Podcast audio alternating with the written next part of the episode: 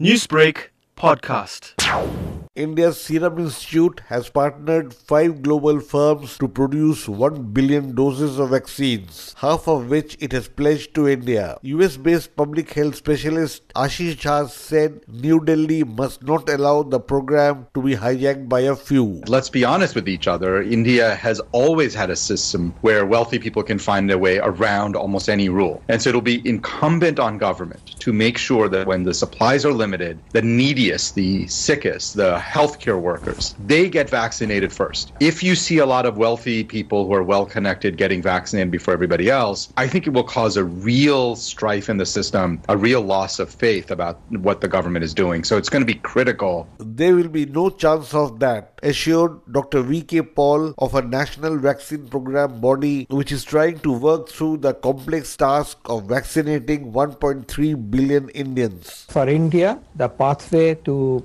make the vaccine available to the people at large will be based on systematic identification of priority groups. At the start, there is not going to be vaccine for everybody. We would not be dealing with billions of doses. Eventually, perhaps we would. And therefore, the approach will be to go for prioritized groups. And obviously, this will be a national effort in partnership with the state governments it will be government driven. But Gagandeep Kang, a scientist, said India can do much more than just caring for its own people, thanks to its enormous vaccine manufacturing industry. We are incredibly fortunate in the vaccine industry that we do have. What I worry about is the rest of the world, particularly other countries in South Asia and in Africa which don't have access to vaccines. These are the things that we need to be thinking about as global citizens. And I think India and its vaccine companies have a huge role to play in protecting ourselves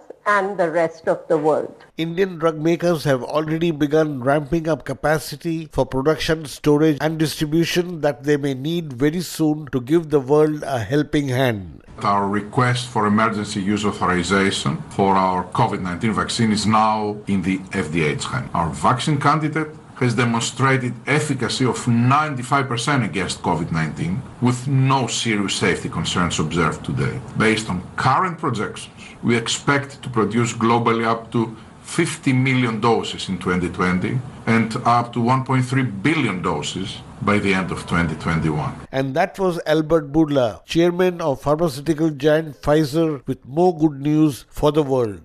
Newsbreak, Lotus FM, powered by SABC News.